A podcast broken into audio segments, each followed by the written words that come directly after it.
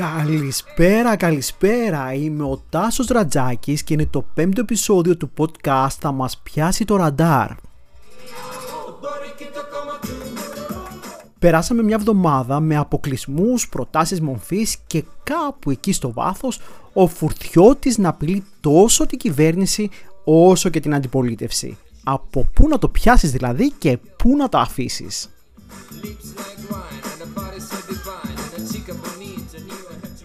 Όχι, δεν μπορεί η κυβέρνηση να αποποιείται των ευθυνών της απέναντι στους δεκάδες εγκλωβισμένους της Αττικής Οδού και της Τρενοσέ. Βέβαια ευθύνη σαφώς και φέρει η Αττική Οδός, αλλά η κυβέρνηση είναι αυτή που έπρεπε να πάρει τα μέτρα της. Σε αυτό συμφωνούμε όλοι.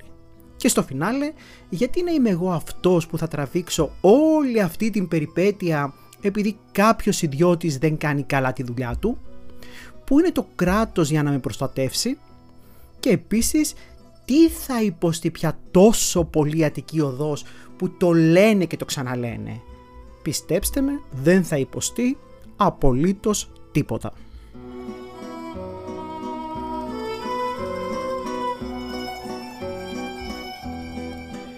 Έχοντας υπάρξει και εγώ εγκλωβισμένος επί 18 ώρες το 2001 στην Εθνική Οδό Αθηνών Θεσσαλονίκης λόγω σφοδρής χιονόπτωσης, έχω να πω πως μετά από εκείνο το συμβάν είμαι πάρα πολύ προσεκτικός όταν ακούω μετεωρολόγους να προειδοποιούν για επικίνδυνα καιρικά φαινόμενα.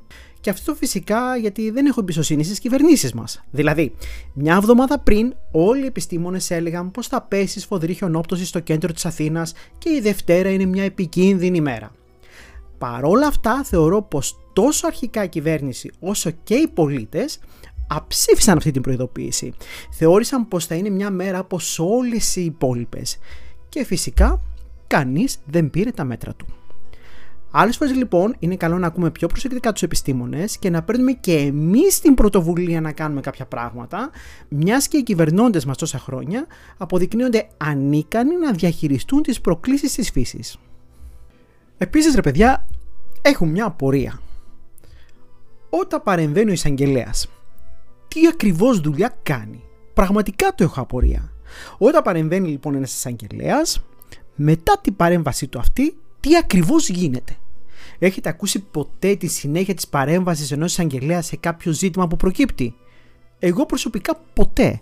Και πραγματικά δεν καταλαβαίνω πια γιατί γίνεται είδηση όταν ένας εισαγγελέας παρεμβαίνει για κάτι το οποίο έχει συμβεί. Αφού ποτέ, μα ποτέ δεν μαθαίνουμε τι ακριβώς γίνεται μετά από αυτή την παρέμβασή του.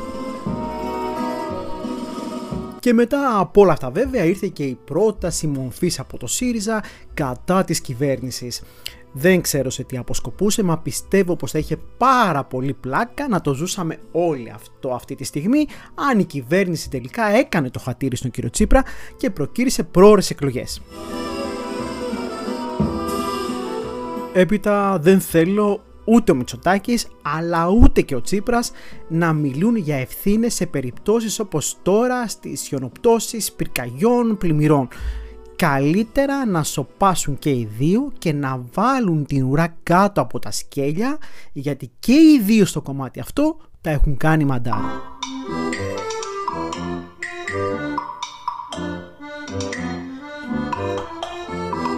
Εν τω μεταξύ, έχω την εντύπωση πως η Έλενα Ακρίτα νευρίασε και τάχωσε περισσότερο στη κυβέρνηση από ότι ο Αλέξης Τσίπρας. Βλέπετε υπάρχει και ένα κοινό από πίσω που οφείλει να την χειροκροτήσει μόνο που πολύ φοβάμαι πως σε λίγο αυτή θα εκφράζει πιο πολύ το ΣΥΡΙΖΑ παρά ο Τσίπρας. Και από την άλλη έχουμε τον Γεωργιάδη που είναι ο πιο Μητσοτάκης και από τον Μητσοτάκη. Γι' αυτό εγώ λέω φέρτε την Ακρίτα και τον Γεωργιάδη σε ένα debate ΣΥΡΙΖΑ Νέα Δημοκρατία και εκεί να δείτε θεαματικότητα και χειροκροτήματα.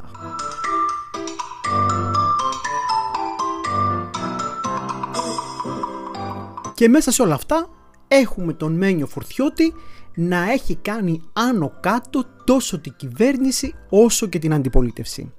Στο τέλος θα φτάσουν στο σημείο να μιλάνε για τον Μένιο και θα αφήσουν στην άκρη όλα τα σημαντικά ζητήματα που απασχολούν αυτόν τον τόπο. Σκεφτείτε όμως, αυτοί που μας κυβερνάνε είχαν ως βασικό συνομιλητή τους τον Μένιο Φουρθιώτη, τον μάνατζερ της Τζούλιας. Αντιλαμβάνεστε λοιπόν ποιοι βρίσκονται στο προσκήνιο της πολιτικής σκηνής της χώρας και ποιος κάνει κουμάντο στο παρασκήνιο. Γιατί ξέρετε, στην Ελλάδα οι σημαντικοί άνθρωποι είναι εκτός. Στην Ελλάδα πάντοτε κάνουν κουμάντο τύποι σαν τον Μένιο. Και αυτό βέβαια όλοι εμείς οι Έλληνες το αποδεχόμαστε γιατί αν δεν το αποδεχόμασταν θα είχαμε πετάξει αγαπητοί μου και τους 300 που βρίσκονται αυτή τη στιγμή στη Βουλή απ' έξω.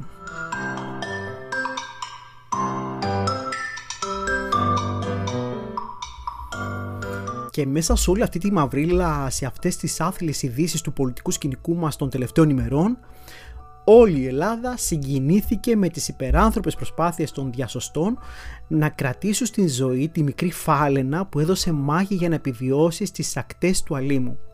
Η ανταπόκριση του κόσμου και της κοινής γνώμης ήταν τεράστια, ενώ όλοι μας ευχόμασταν τελικά το πανέμορφο αυτό θηλαστικό να τα καταφέρει. Και τελικά φαίνεται να πως τα καταφέρνει. Τα κατάφερε όμως γιατί κάποιοι αποφάσισαν να τρέξουν να βοηθήσουν. Κάποιοι πίστεψαν το ακατόρθωτο και έκαναν τα πάντα για τη σωτηρία αυτού του ζώου. Κάποιοι θέλησαν με αυτόν τον τρόπο να μας δείξουν πως τελικά εκεί έξω υπάρχει ελπίδα. Και η ελπίδα ξεκινάει από εμάς τους ίδιους και τη συμπεριφορά μας. Ευχόμαστε όλοι τα καλύτερα για τον μικρό ζυφιό και ελπίζουμε και στο μέλλον όταν χρειαστεί βοήθεια κάποιο ζώο εκεί έξω κάποιοι πάλι να είναι εκεί και να του την παρέχουν απλόχερα όπως και σε αυτή την περίπτωση.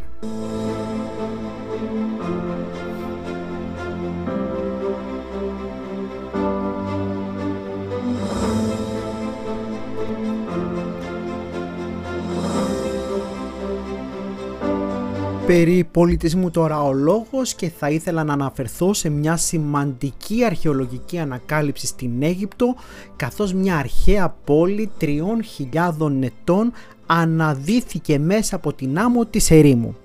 Ο αρχαίος αυτός Αιγυπτιακός οικισμός έχει αφήσει έκπληκτους τους ειδικούς με την καλή συντήρηση τόσο των κτηρίων όσο και των υπόλοιπων ευρημάτων και αναμένεται να απαντηθούν σημαντικά ερωτήματα σχετικά με τη ζωή κατά τη διάρκεια της βασιλείας ενός από τους πιο ισχυρούς φαραώ της Αιγύπτου, του Αμενχοτέπ του Τρίτου.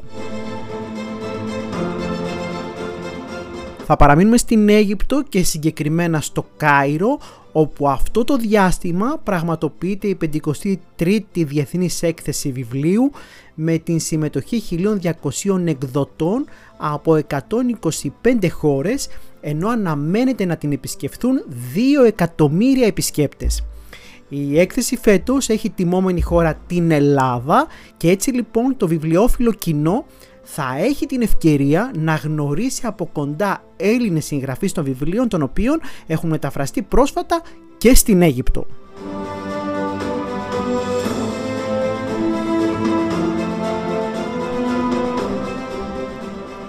Είναι στιγμές που όταν φτιάχνω το podcast θέλω να πω τόσα πολλά πράγματα για ένα θέμα αλλά συγκρατιέμαι για να μην γίνω αρχικά βαρετός.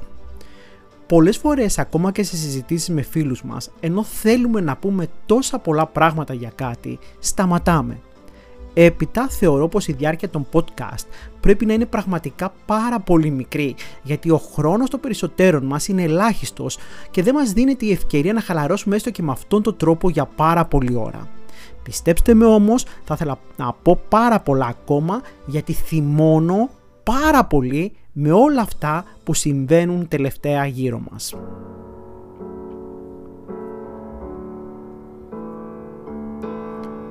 Κάπου εδώ ολοκληρώθηκε το πέμπτο επεισόδιο του podcast «Θα μας πιάσει το ραντάρ». Ανανεώνουμε το ραντεβού μας για την ερχόμενη εβδομάδα με θέματα που ίσως είναι λίγο δύσκολο να τα πιάσει το ραντάρ. Πολλά φιλιά σε όλους και μακριά από βαρετούς και δυσάρεστους ανθρώπους. see. But you don't even know me. What did I, what did I do now? What did I, what did I do now? He said, she said, over it. You're acting like you're brilliant, but you don't know. Yeah, you don't know. You don't know a thing at all. You don't know.